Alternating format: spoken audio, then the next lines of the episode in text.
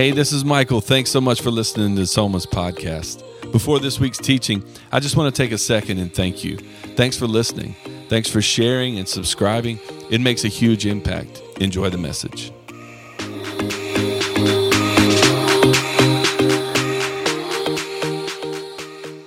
We've been in a series called Overflow and overflow was uh, just the idea is just hey let's spend some time talking about the fruits of the spirit what does that even mean um, paul tells us in galatians 5 that god does a work on the inside of us and the same god that saves you is the same one that transforms you. The same god who brings you salvation also brings you sanctification.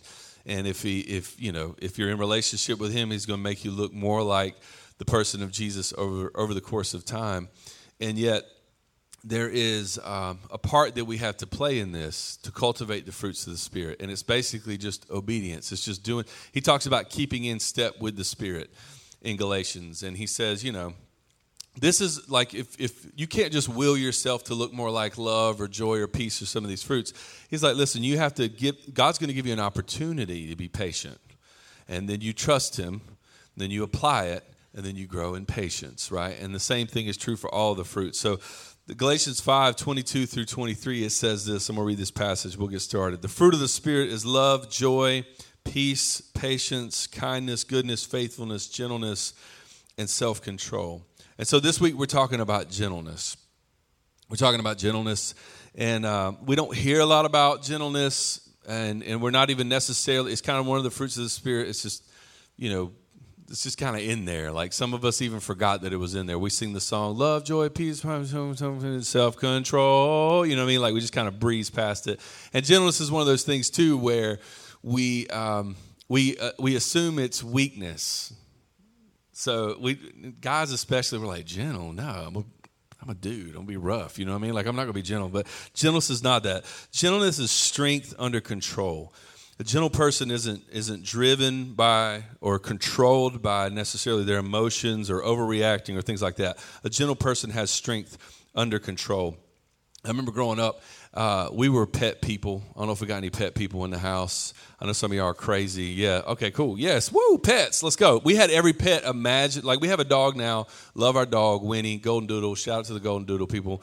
Um, but once he dies, I'm retired from animals. You know what I'm saying? Like so, but but we had every pet. We had like parakeets and I rescued a rabbit one time. My parents let me keep that thing and we had like cats just roll up and we kept them and we had every dog, you know. And then we had fish and a turtle and just every pet you can imagine, including a hamster. We called him Scamper. And we had a, my my sister was 3 years younger than me and uh, two, three years younger than me, two and a half. Okay, so uh, but she was she was younger, and she would get so excited to hold Scamper. And when she held Scamper, his little eyeballs, his little eyeballs were like bulge a little bit. We're like, whoa, you know what I mean? Like, calm down, like, because you're about he's about to explode. You know what I mean? So it's, it's, she was just so excited, and we would always say, "Be gentle, be gentle." And we weren't saying you're weak. We were saying you will kill that thing if you're not just like this. Is, when you have kids, you know, like for, you know, aunts, uncles, people. Somebody has a baby in your family, and then some of the older kids come and they want to hold the baby. What do you say when you hand that baby over? Be gentle is what you said. Be gentle, right? Yeah, you may say ah too, right? But the the whole idea is this. It comes from this word, this Greek word in Scripture, and it's prautos prautos, and it, it sounds Italian, but it's, it's, Greek. And so it's just a, it's a in the old translations of your Bible. If you have an older English translation, it will substitute gentleness and meekness. So meekness will show up in Scripture. It's the same thing, but basically, this is the original word. And the original word, here's what it means. It means that there's a stallion, a wild stallion, that's now been tamed for the use of the master. That's what that word means. And so you have this wild horse, crazy, strong, beautiful wild horse out in out in in the wild and someone goes gets the horse brings it back tames it and now it's fit for use uh, for the master. And so uh, it's not saying that you're weak. It's saying hey you're a horse. You could still kick a hole through that person. You know what I mean? You still kick them through the wall like but you're but you're but you're tame now so you're fit for use uh, for the master. And so strength under control is what that's talking about. It means we don't overreact. We're not controlled by emotions. We're gentle. Again, this is uh, this is what God gives us, and and he gives us as he as he develops us in this he gives us opportunity just like every other fruit of the spirit to put this on and grow in it so what, what i want to talk about today is i want to talk about some of the benefits and really some what we see biblically like what does gentleness look like and what are those benefits to us as believers if you're taking notes i got a lot to throw at you but i'm going to get through it. So gentleness diffuses conflict. According to scripture gentleness diffuses conflict. If you're someone who's primarily struggling with conflict grow in the area of gentleness. This is proverbs 15.1 a gentle answer turns away wrath but a harsh word stirs up anger. Why is that? Why is it when I'm angry and I'm upset and then someone that I'm just like ready to unleash on and then they give me a gentle response that it just diffuses anger? Um, we have this tendency to mimic the behavior of the people that we're around.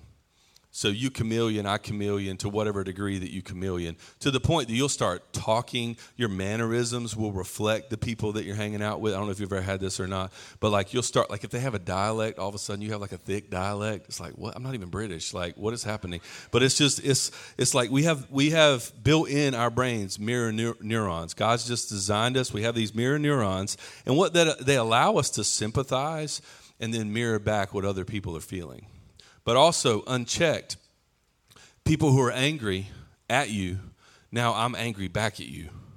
I didn't even think I was angry until you got angry at me. Now I'm angry, you know, and or people who are depressed and they're just walking around like mopey and depressed. And you just hang out with those people long enough, now all of a sudden you're depressed. Like you're just like, oh, I need to pick me up. I need somebody to come in with some energy and some joy and some laughter. If you hang out with people like that, what happens?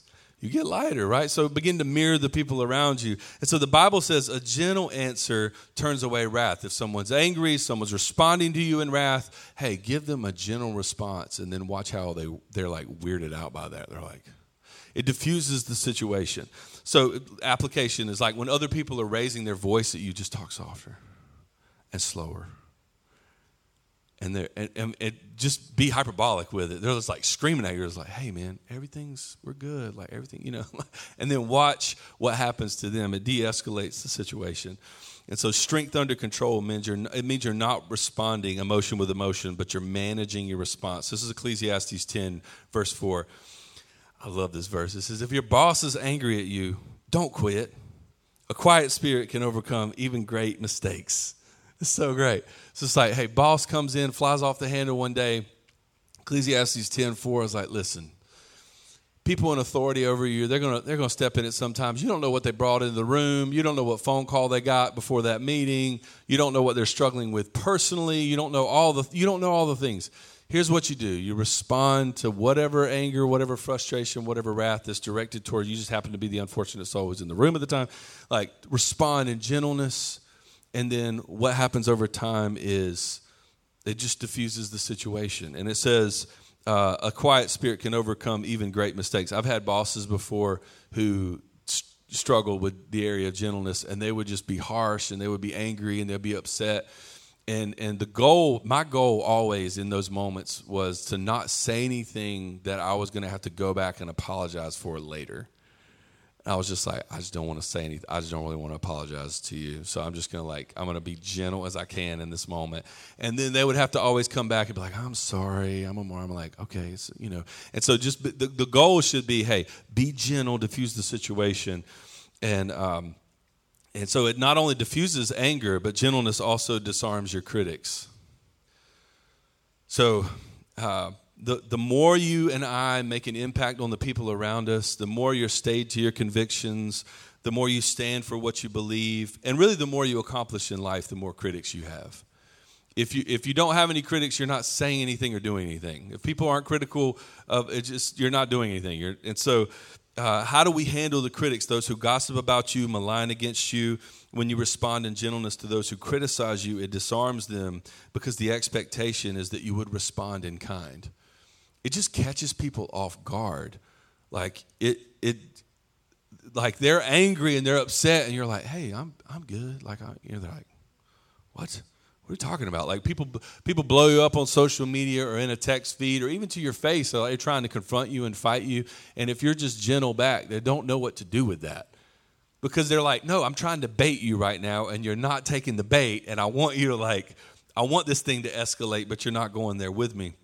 This is 1 Corinthians 4:13. Here's what the apostle Paul says, "We respond gently when evil things are said about us." So we don't retaliate, we don't get back. If someone hurts you, that puts that puts them below you. And then if you respond in kind, which is what most of us wants to do, vengeance, if, if we respond in kind, then now I'm on the I'm on the same level that you're on. But if I respond gently, with gentleness, it actually makes me, the Bible says, morally superior. I mean, I have an elevated perspective, and I, I'm all of a sudden I begin to operate the way that God operates about offenses, and and so, man, thank God we have a gentle God who, when I say, do, think, go place, like when when you and I are in sin, He's gentle. He's so gentle, so much strength and yet his response is gentleness. Titus 2 7 through 8, it says this Show yourself in all respects to be a model of good works, and in your teaching, show integrity, dignity, and sound speech that cannot be condemned, so that a, an opportunity may be put. Uh, so that an opponent, excuse me, may be put to shame, have having nothing evil to say about us. Basically, the the biblical mandate is hey, make sure your messaging, like when you're carrying the message and the good news of who Jesus is, it is wrapped in gentleness because there's just no opposition to that. There's, there's no opposition to it. There's, there's multiple passages in Scripture that forbid pastoral leadership or just really any leadership in the church. Um, to argue with others, and that is super humbling for me. So pray for your boy, but but also just really any. It's really not just the thought is oh that's vocational ministry or people who work at a church. No, this is the mature follower of Christ. This is what it means in 2 Timothy 2, 24 through 25. The Lord's servant must not be quarrelsome, but must, must be kind to everyone, able to teach not resentful. Opponents must be gently instructed in the hope that God will grant them repentance, leading them to a knowledge of the truth. And so basically, it's like, listen, as you carry the message, you cannot, you have to package it in a way that's super gentle. And so you can't have, you know, unbe- people who don't share your convictions or your faith, unbelieving friends or family or coworkers or whatever, and you're just after them in an angry way. It's like, no, be gentle with them. Be kind to everyone, gently instructing them. So um, if someone, again, calls you out on social media or someone responds to you in an unkind way, someone's trying to pick a fight with you, gentleness is strength under control. It's an elevated way of thinking about people and situations. And so here's what we ask for God, give me a tough skin and a tender heart. Help criticisms to just roll off of my back, right? And so, like you've heard it said before, like don't let flattery go to your head and don't let criticisms go to your heart. Just let, like, man, if you'll just give me tough skin, but also if you'll help me to have compassion for people and a real empathy for people. So if I can control the parts of me that wants to respond in an angry way, I can actually build empathy as I'm closer to people. Gentleness doesn't respond to others the way that they respond to you, and so it disarms the critics. People don't know what to do with it. But it also, gentleness is persuasive. And I like this one as someone who's primarily who, who, who likes getting his way. Gentleness is persuasive. Okay, so there's a little hack for everybody who's in sales, and really we're all in sales to some degree. You're selling something. Okay, so here's how to be persuasive. To be gentle is what the Bible says. Um, when someone, you ever been like at a retail store? You've been out and and like people who are selling things just come at you really hard and and it's just like you could see him coming. Like you're walking to that store and you see that brother who's on commission. He is just running at you. You're like, nope, I'm good. You walk right out. You're like, I'm because it's just I don't I don't want it anymore. I don't want it. If I pull into the lot and I just get sworn, I'm like, I just want to look at the cars, man. I don't really, you know. It's like take a gentle approach. I had a guy cold cold call me one time and he um, he was selling packages like it was cable and internet and phone or whatever the thing was a few years ago, and was just like crazy aggressive. And I told him I was like, "Man, we're good, we're all good."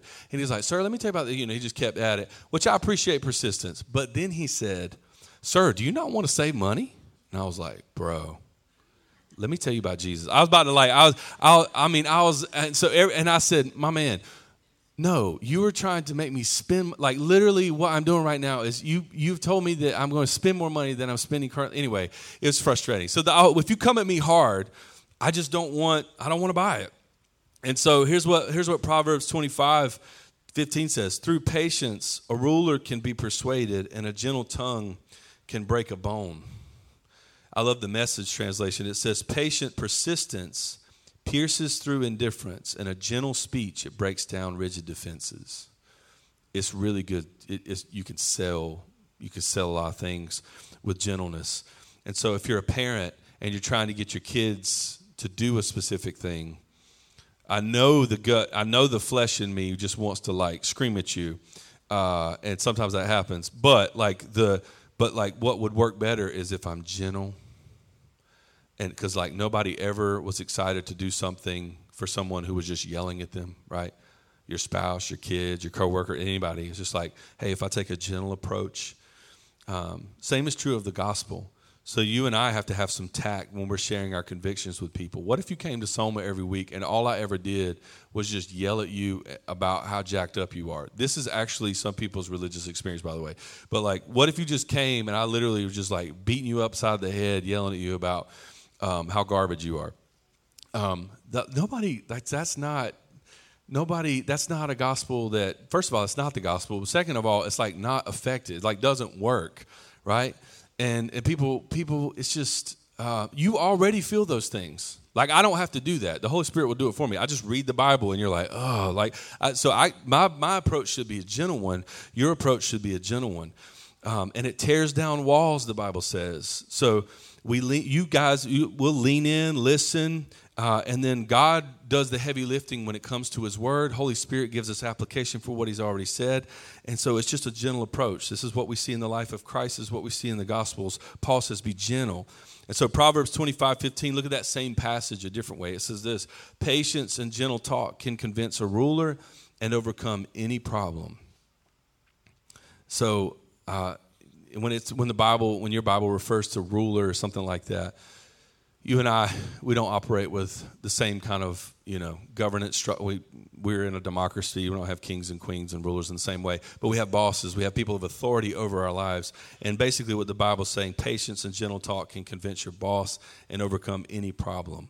Proverbs sixteen twenty one: the wise are known for their understanding, and pleasant words are persuasive. If you want to convince someone of something, you need to do it in a way that's gentle, is what the Bible says. And so gentleness is persuasive, but it's also attractive. Gentleness is attractive. And so this is just relationship advice. You know how like you're super gentle when gentle in dating season? Remember back to dating season, everybody who's married, you were like so gentle. Had like phone voice. You know what I'm talking about? Hey babe, uh, hey, like everything's so gentle. And then it's just like, but but you are because you're pursuing one another, and uh, and and so like that's what that that's what that is. Gentleness is attractive. 1 Timothy 6 11, it says, But you, Timothy, this is Paul talking to Timothy, you're a man of God. Pursue righteousness and a godly life, along with faith, love, perseverance, and gentleness. Men, we have to grow in the area of gentleness, period. Makes me think of uh, Boaz in the Old Testament, if y'all remember, like in the book of Ruth. And so Boaz, he's a leader and business owner, and God's doing pretty good for himself. And he has this field and he looks out in the field and there's just a bunch of poor people who are gleaning from his crops so they've already harvested the crops there's some people who are poor out in the field and uh, one of the ones who's out in the middle of the field is this lady named ruth. And so he is you know servants and people are like hey everybody's like taking our stuff. You know he goes out to inspect and he meets ruth and he's super kind to ruth like super gentle. And he learns that she's out in this field because her husband had died and now she's taking care of her mother-in-law. Even though legally she doesn't have to she just knows this is the right thing to do. This is what god wants her to do. And and she's broke. I mean she's poor out just picking up this dude's leftovers and he's super kind to her and he's comforting her. He's gentle. His approach is super gentle in this passage. And and here's her response. It says this in ruth 2 13 through 14 you have comforted me by speaking so kindly to me. Even though i'm not one of your workers. And so he says, Hey, take whatever you need. And then it was time to eat. He invited her to come eat. And so at mealtime, Boaz called her and said, Come on over here, girl. He didn't say that, but that's how I read it. Come here and help yourself to some food. You can dip your bread in the sour wine. Mm. So he, he's just like, got a little oil, a little vinegar. This ain't Carrabba's, but you know what I'm saying, girl? Get over here. Hey. And, and he's just like super gentle, super gentle approach. And then verse 14 says this So she sat with his harvesters, and Boaz gave her some roasted grain to eat. Look at this. She ate all she wanted, and she still had some left over. He's like, Girl, take a box home. You know what I'm saying? Like, And so it's just a gentle approach. And, and here's why it matters because this is the beginning of the relationship. Uh, his approach, his gentle approach, is what, what it allows for their future relationship, their marriage, and all that God was going to do in it. Why does any of this matter? Because it's in the Bible, and because Ruth. What's wild is Ruth is uh, not even Jewish. And so, if you read Matthew chapter one, it gives you the genealogy of Jesus. There's four women who get named in the genealogy of Jesus. One of which is Ruth, Grandma Ruth. She's not even Jewish, but God told Boaz, "Hey." That's your girl. And he's like, she's not Jewish. He's like, I know, just roll with it. And so, uh, and so because of Boaz and because of Ruth, like in their marriage, they were one of the marriages that God used to bring us to the Messiah. As a matter of fact, Ruth has a grandson. Grandson's named King David. And and it's just crazy to think all of this happens because my man Boaz takes a gentle approach. God uses that to open up doors. And so all, uh, here's here's the takeaway um, if Boaz in this moment would have been ruthless, he would have been ruthless. Come on, all right? So it's like, my dad joke for the day. Write that down. Tweet that. No. All right, here we go. So, so that's for the guys. Fellas, we got to grow in the area of gentleness. Women as well, we, we have to grow in gentleness as well. This is 1 Peter 3 4. You should clothe yourselves instead with the beauty that comes from within the unfading beauty of a gentle and quiet spirit, which is so precious to God. It's just the idea, and this is true for men and women, that beauty fades. And, you know, we try our best to hold on to it as long as we can. Some of us are better than others, but like it just ultimately, at the end of the day, over the course of your life, we're investing. Don't the Bible's just saying, don't invest so much time, headspace, energy on things that are just ultimately going to fade. Instead of, why don't you spend your time, your energy, your your your mentality on the unfading beauty of a gentle and quiet spirit? Why? It's precious to God. And also all the other benefits that are attached to gentleness. And so um, focus on this characteristic of a gentle spirit. So gentleness is attractive but gentleness is also, it communicates love. These go together, but it diffuses conflict, disarms critics, is persuasive, it's attractive, and it communicates love. This is the Bible, Colossians 3:19. Husbands, love your wives and be gentle with them. Which is it gives like a it gives a there's this equation like hey loving your wives looks like being gentle with them it's defining love as gentleness here in colossians 3 the idea is that any fool can be selfish any fool can be rough any fool can be rude it takes intentionality and surrender to uh, to just hand god over to your own wrath again let him tame you so that when you're in that argument or you're frustrated, instead of saying the thing that you know is going to hurt, is going to cut, is going to escalate, you just go, All right, Holy Spirit, I need you to give me words.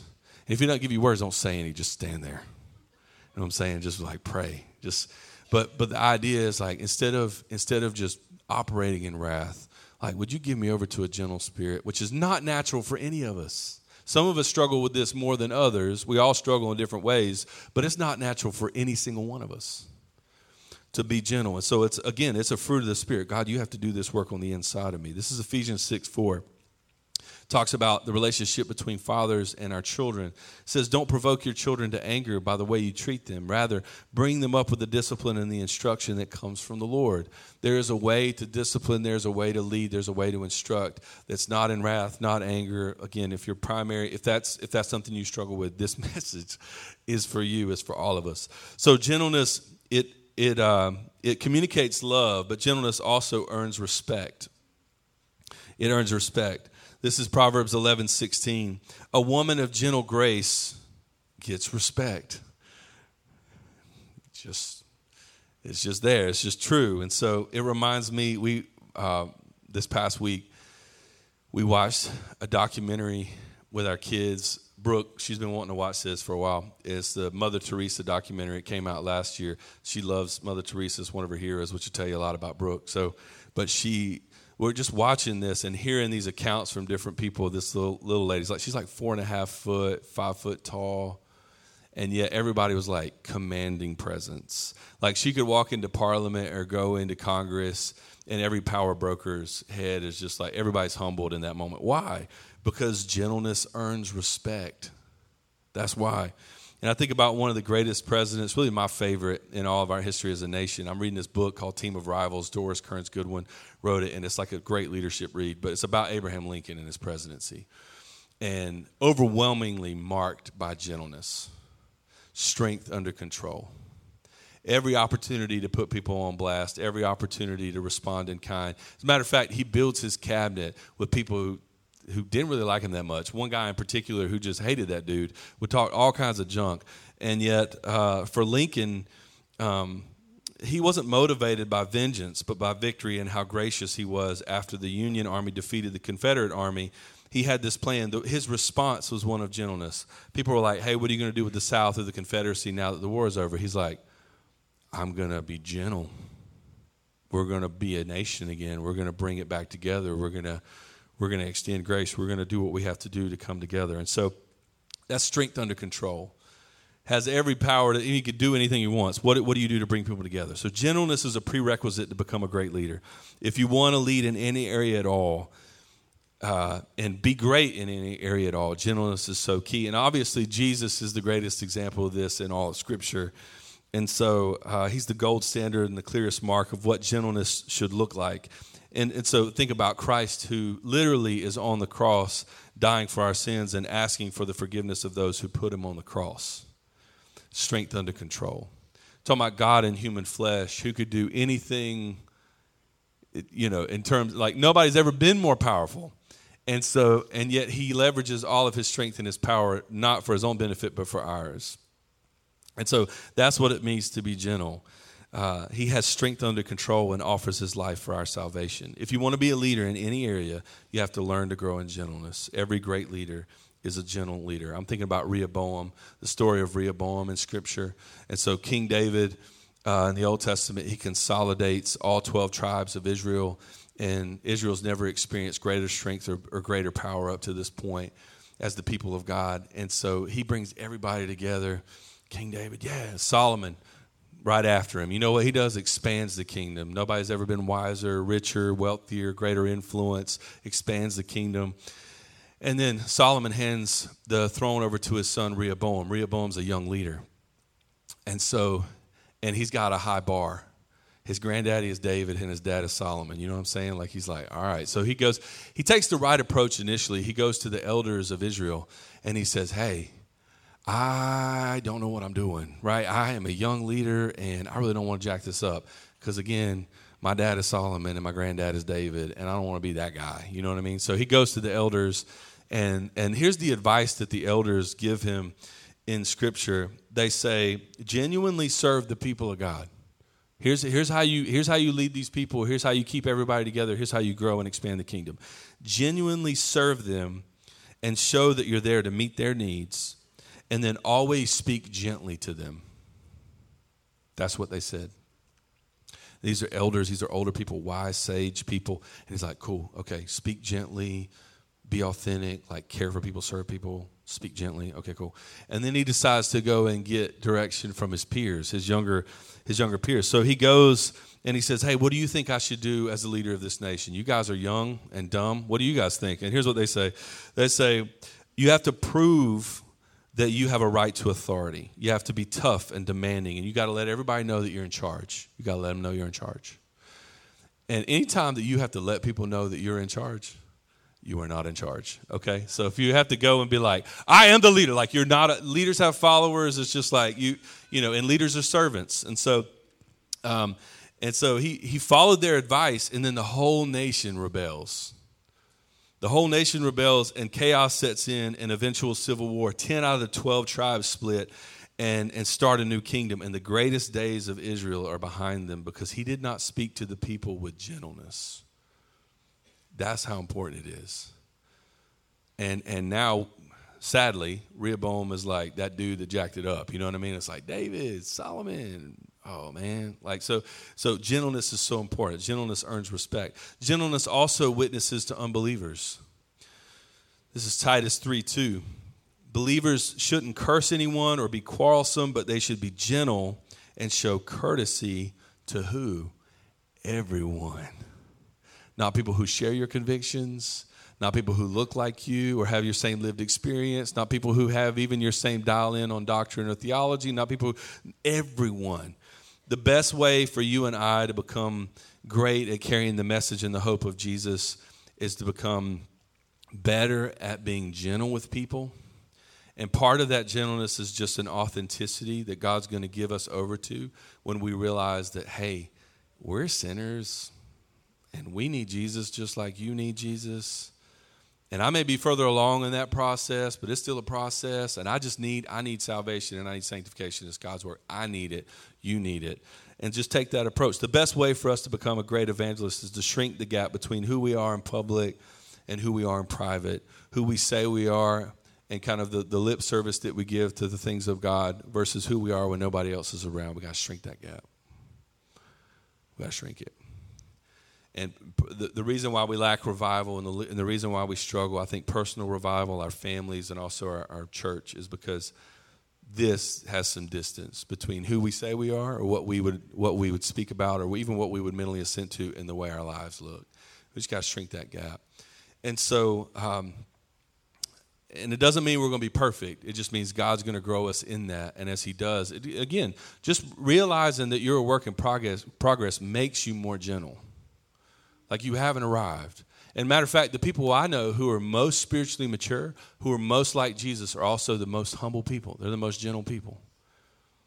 They don't pretend like they have everything together or that they're perfect or that they've arrived. They're just quick to uh, extend grace to people. So if we obey this verse in Titus 3 2, just a heads up too, other people, other religious people, highly religious people are going to come at you and critique you because they're going to say you're, you're, you're not stayed in your convictions, right? They're going to criticize you because they're going to say you're compromising your convictions. And so, if we're gentle to everyone, regardless of who they are, here's what that looks like. It means I'm gentle to the Republican, and I'm gentle to the Democrat, and I'm gentle to the independent, and I'm gentle to the gay, and I'm gentle to gentle to the one with the unique pronoun, and I'm gentle to the liberal and the conservative, and I'm gentle to the one who shares your faith and the one who doesn't. I'm gentle to the atheist, I'm gentle to the agnostic, I'm gentle to the Muslim and the Jew and the Buddhist. It doesn't mean I change my message. It just means that I can be stayed in my convictions and gentle at the same time. And you and I are called to be gentle with everyone. This is 1 Peter 3:15. Always be prepared to give an answer to everyone who asks you, to give the reason for the hope that you have. Always be ready to share Jesus with everybody. He's like, don't, don't take a hit on message. But then he says this right after he says that, he says, but do this with gentleness and respect.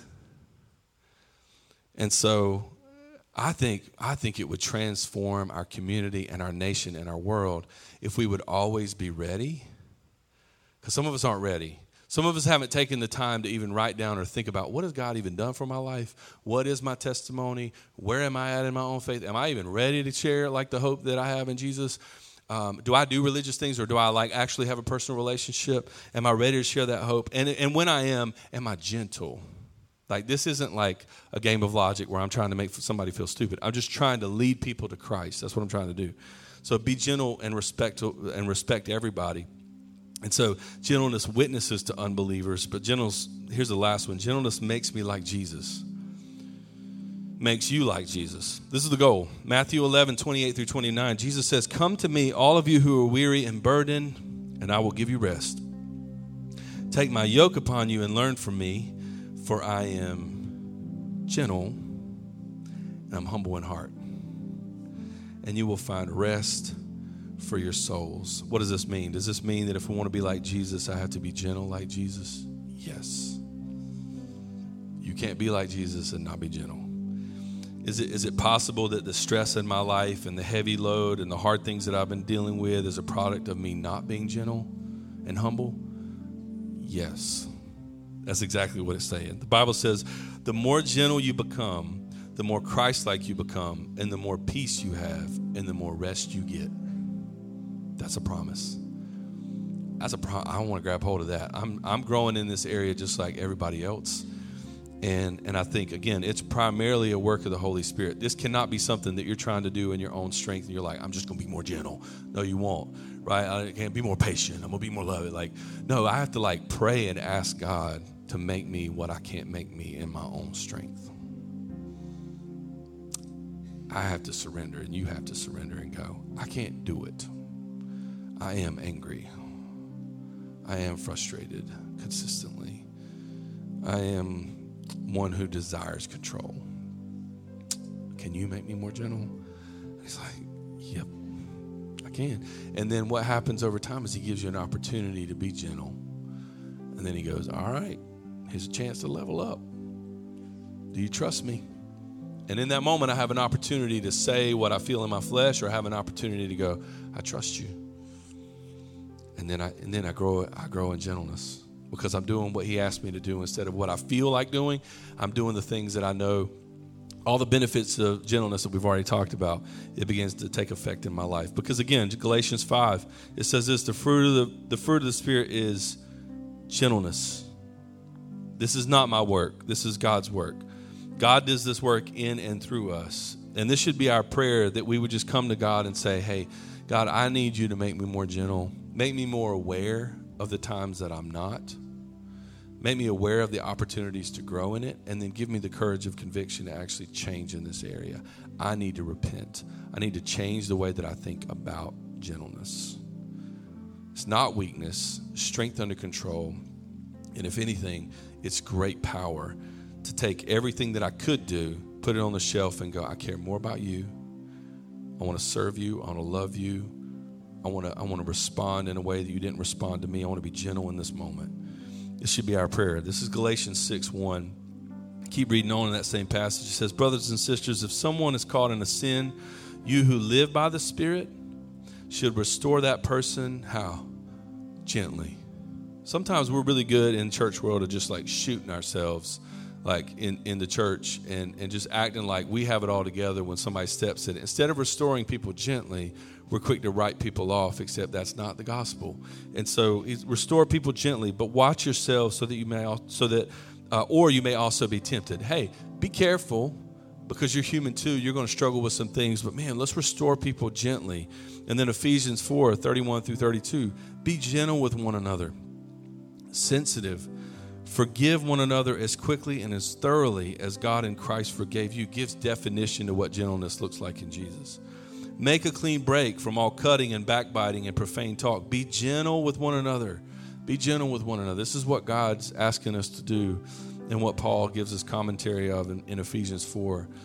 Um, and because why? Because this is what Jesus does for us. Again, Jesus is the fullness of every fruit of the Spirit. If you want to see what gentleness looks like, here is God in human flesh who doesn't think about, exhaust, lean on, flex the fact that He has every power available to Him, and yet He lays all of it down for our benefit. Strength under control. People are mocking Him. People are. I think about the moment that Jesus is in the garden and He's praying, and this is hours before His death. And I think about Judas comes up with some soldiers and they go to arrest him, and Judas comes up and he kisses Jesus on the cheek, and he's and this is the way for him to signal to the soldiers, "This is Rabbi. This is the one that you're after." And Jesus looks at him. He says, "Judas, you betray the Son of the Man with kiss." And I'm thinking, and that that would not have been my response in that moment and yet such control. I think about Peter who lashes out, cuts off a guard's ear in gentleness. He picks it up, puts the ear back on. Like his whole response during Passion Week is nothing but gentleness. He's standing in front of Pilate, he's standing in front of the people. He could do anything, and he just takes it on the chin. And he responds, not in kind, but he just gives us what we don't deserve, which is what gentleness is. It is strength under control, giving people what they don't deserve, and it preaches such a great message. And why do we do it? Because this is what God does. God does for us in Christ. And so, um, I want you to think about that today. I want you to ask, like, Holy Spirit, would you help me to see all the areas of my life as a dangerous prayer? He will show you. Help me to see all the, angels, the, the, the places of my life that I struggle in the area of gentleness. And would you help me to take inventory of that? And would you give me opportunity to grow in it? And would you give me the courage of conviction to actually change in this area? I want to look more like Jesus in the area of gentleness. Let me pray for us. God, thank you so much for your word. Thank you so much for the gift that is your character trait, your virtue, gentleness, that just, Jesus, you are the fullness of that. And our prayer is that you would help us to become more like you in this area. So help us to do some soul searching this morning, some inventory of all the areas that we struggle with this. And and for the person who's here and you have man, you know this is this one was for you. You're like, "Man, I am wrathful and I'm, I feel like I'm in constant conflict and I lack the type of peace and rest that's attached to that promise that Jesus gives to us when we are gentle. I know I need this for my life. I promise you, if you draw near, if you pursue, if you ask, if you knock, if you seek, He will give you over to it. You have to pursue it, you have to want it. You have to go through a process, and it's like, oh, I don't know if I want to go through that. You do want that. You want all of the benefits attached to gentleness, including becoming more like Christ, so that you can actually share the message and the hope that He's given you over to in, in, in the salvation that you have and and in the future hope of heaven. But man, it's just not enough. Don't settle for less than what Jesus paid for. He paid for you to be gentle. And if you're here and you've never surrendered your life to Jesus, you've never gone all in, you've only given parts and pieces or done religious activity, you've heard about Jesus, you've been in church space, but you've never really fully surrendered your life to Him. Like, I'm talking about fully surrender, like, I'm going all in. God, you have my relationships, and you have my time, and you have my talent, and my treasure, and you have my, like, every aspect of who I am, and even the hard things that I've just wrestled with and kind of held on to for the longest time. God, I want to lay all of that down at your feet, and I want everything that you have for me. If that's you today, I want to give you an opportunity to confess Jesus as Lord. The Bible tells us if you confess your sins, He is quick to forgive those sins, He is gentle towards you. And it also tells us that if you confess him with your mouth and believe in your heart, that you experience salvation. So Jesus saves you. A prayer doesn't save you, but I want to give you an opportunity to confess him as Lord. So if you're here today and you've never given your life, gone all in and surrendered your life to Jesus with all of our heads bowed, I would love for you to just lift your hand in the room and just say, That's me. I know I need what Jesus has to offer. I know I need to surrender my life. I know I need to come in right relationship with him. And just right where you're at, just lift your hand and just say, That's for me. I see a hand. Yeah, just right where you're at. Yep, I see you. And again, just a moment between you and God. I see you. Yeah, just say, Jesus, thank you so much for what you've done for me. This moment is when I realize who I am in relationship to who you are. And I've never been more grateful for your life and for your death and for your resurrection. Everything that I'm not in my own strength, all of my brokenness and sin, I just hand that over to you. And in exchange, God, would you give me over to a life, an eternal life, and in a right relationship with God, but also an abundant life now? Would you lead me by your Spirit now to become more like you, to become more like love and joy and peace and patience? God, goodness and faithfulness and gentleness and self-control. Help me to help me to put on the fruit that we've been talking about in this series. Holy Spirit, you lead me through that. And God, I pray the same thing for our church. Grow us in the area of gentleness. Help us to become great witnesses for you. God, I pray for revival in our church. I pray for revival in our homes. I pray for revival in our marriages, that we would lean into this fruit of the Spirit, grow and put on what we've heard about, practice the art of, of gentleness in our marriages and with our children and with our coworkers, and then just watch the profound impact that takes place on people. They're going to lean in more. They're going to desire what we're about as the people of God. I pray for, I pray for Holy Spirit for you, for you to do what only you can do, and reveal all the opportunities that we have to grow in this fruit. Lord, we love you. We celebrate you today. It's in Jesus' name we pray. Amen.